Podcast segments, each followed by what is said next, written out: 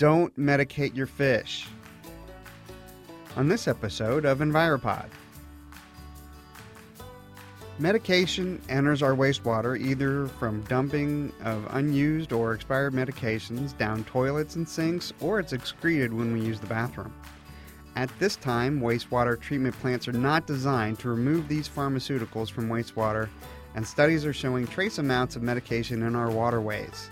That's what we're talking about here today. I'm Scott Coco, and you are listening to Enviropod, Fairfax County's podcast that discusses all the great stuff that uh, the Department of Public Works and Environmental Services does to help keep the environment um, on everyone's mind and does a lot of great work on a lot of stuff that we've talked about for a while on this podcast.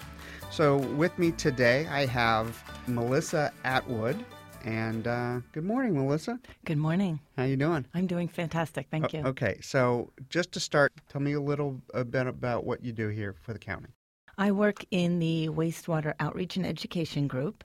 And so we do both um, educating within the schools, going and doing a sewer science lab where we teach the kids all about um, wastewater management, what should and shouldn't go down the toilets to include our medications um, as well as going through the treatment process for them. We also uh, like to get out into the community and try and provide information to residents on some of the messages of how to also maintain the, the wastewater management um, processes.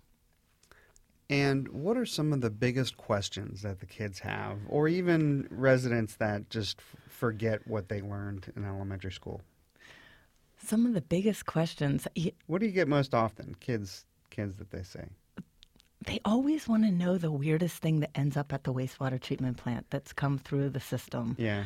Um, which is an interesting question to ask because a lot of it, you know, if you know how the collection system works and the pumps along the way, you know, it would take a lot for things to end up all the way at the right. wastewater treatment plant. So the focus, of course, of those types of questions and answers is to get them back on track of the things that cause the biggest problems, the biggest things that we see are going to be associated with the problems that occur for you know our fats, oils, and grease, and our wipes and things that. Right, the dirty, uh, the dirty five, right? That's right. The filthy five. and what are those? Remember, the fats, oil, and greases, diapers, plastic bags. I'm going to forget the other two. I don't. I, I know I the know. wipes. The wipes are the big wipes, ones. Right. So. So, okay. So, now tell me, how did you get involved in working in this field? Well, actually, that connects back to one of the other questions the kids always want to know. Why in the world are you wanting to work in wastewater management? Who mm-hmm. wants to work with right. poop, right? So, um, I actually got involved in this field because I have a background in chemistry. So that's my I worked in the lab for years and years, mm-hmm. but in that time there, I spent a lot of time working with stakeholders, um, educating them on different processes we were using um, for the jobs that I was in at that time, as well as training other employees. And I really enjoy the uh, the work with not only the residents and the stakeholders, mm-hmm. but but the kids also, and teaching people different things. So when the opportunity came open for an outreach position in wastewater management, I was very excited about getting on board with that one. Very cool. And so today we wanted to specifically talk about not all the bad stuff that uh, necessarily go, goes down the drains, but um, um, specifically about medication. Over the counter and uh, prescription, any pharmaceutical that is going into our wastewater. I mentioned at the top of the show, um, h- how does medication get into our wastewater?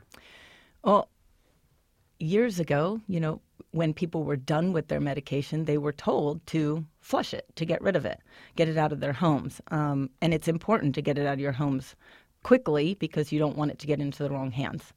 So that was the method that people were taught to do, the way we were taught to get rid of our um, used unused or expired medications. Mm-hmm. So it ends up getting in the system that way. People throwing it, um, flushing it down the toilet, down the down the drains.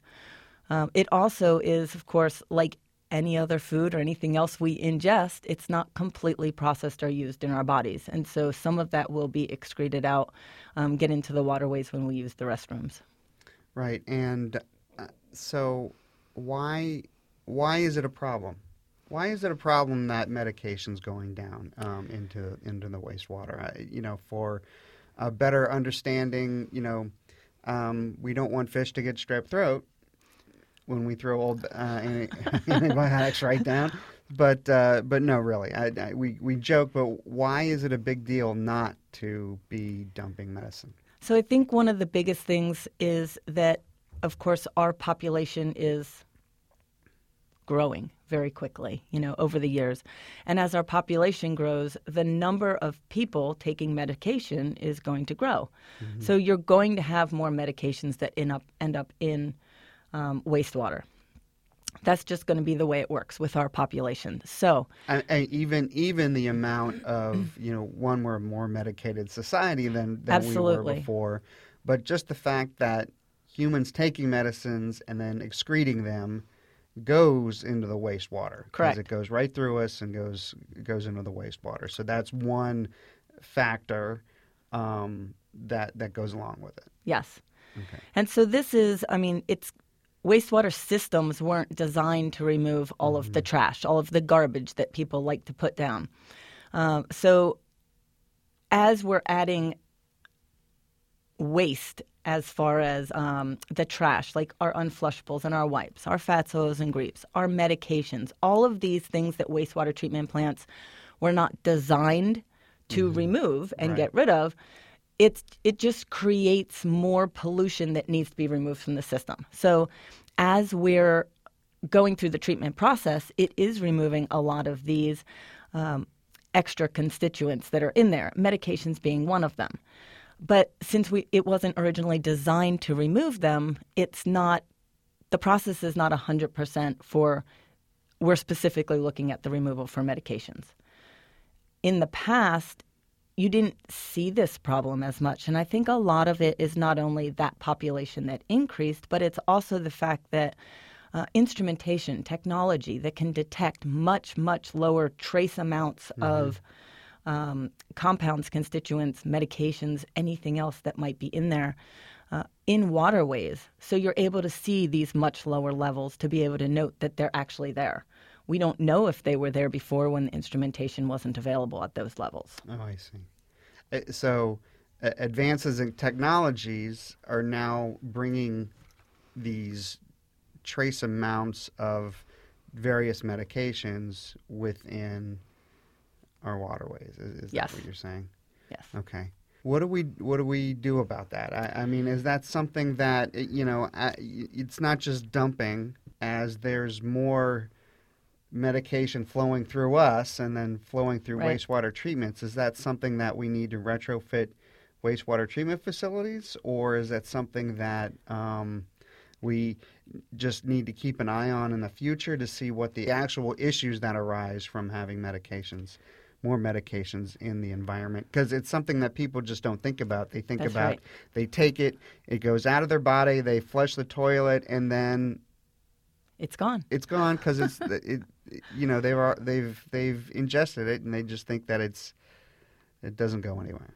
Right, and I think it's the same as most things. I mean, before I worked in wastewater management, I never really thought about where did it go mm-hmm. when you know the shower water goes down the drain or you run the dishwasher or you flush the toilet. You don't really think about the processes behind it because it's out of sight. Um, so this is just another example of that. We do know that, so there are some studies. One of the examples that I have is from the National Geographic. Actually, they had a study where they found that 85% of the male smallmouth bass that were collected in the National Wildlife Refuges in the northeast U.S. actually had eggs in them. So this finding was based on there happened to be something. I, the the cause of the actual fish kill is is unknown at this mm-hmm. time, but it was in the Chesapeake Bay, and there was a large fish kill, and so they were doing some studies on these fish, trying to figure out what was going on, and they inadvertently found out that oh wait, these are male smallmouth bass that now have eggs. So they're they they looked back and actually are uh, relating it to contaminants that mimic sex hormones. Mm-hmm. So they're not directly saying it is from estrogen or it is from but it's birth it's something that's definitely going to mimic it and these are the types of findings that are being that are being found that are starting to get people more aware of medications in the waterways.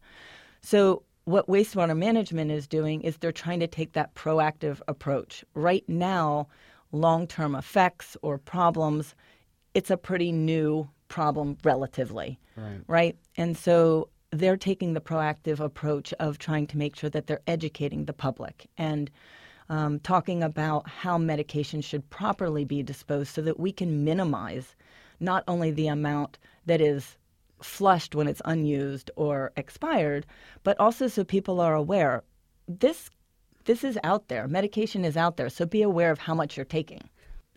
This sounds a little bit like the coral reefs, and where areas are now saying you cannot wear certain Yep. suntan lotions because it's been affecting the coral, coral reef. Now, we're not going to be able to do that with medication, but as we make people aware of that it's a problem, we're killing fish, we're killing wildlife, we're killing crabs, we're killing small insects that you don't even realize that are there that are Right. part of the ecosystem. But you can't just tell people not to take medication. Right. So we want to work on, first of all, the disposal of unused medication.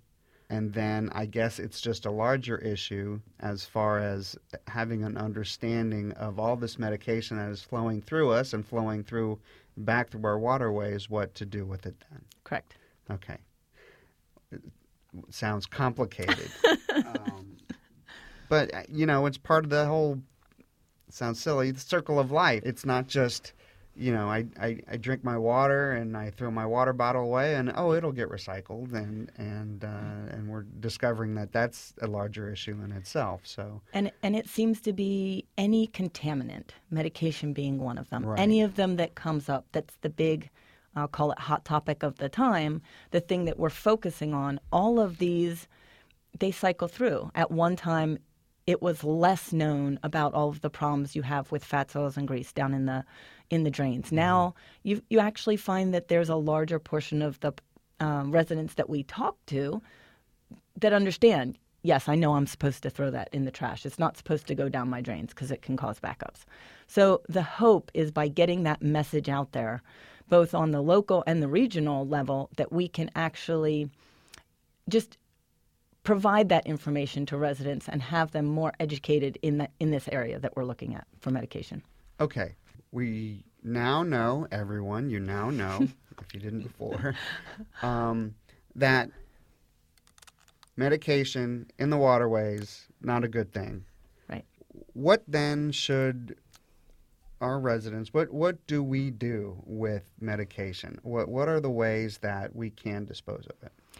There are several options. There's, I think, about four of the big ones. The the best option is either to, Take it all. No. right, if you need it. Okay. Um, the, the best option is to either get rid of your unused or expired medications at a, DEA um, semi-annual take-back event, which happens in April or October right. um, or to locate a pharmacy or a police station uh, near you that has permanent drop boxes there. So the benefits or the differences in the two is that for your semi-annual take back, of course, Not as convenient. not as convenient. It's twice a year, but the results that they get at those takebacks, they get tons and tons of medications returned. So you know that it's a very successful event. People are looking for that day, they go and they get rid of their medication. So it's working. Um, more conveniently, possibly, is to have the permanent drop boxes, which are located in all eight of our district police stations right now in Fairfax County okay.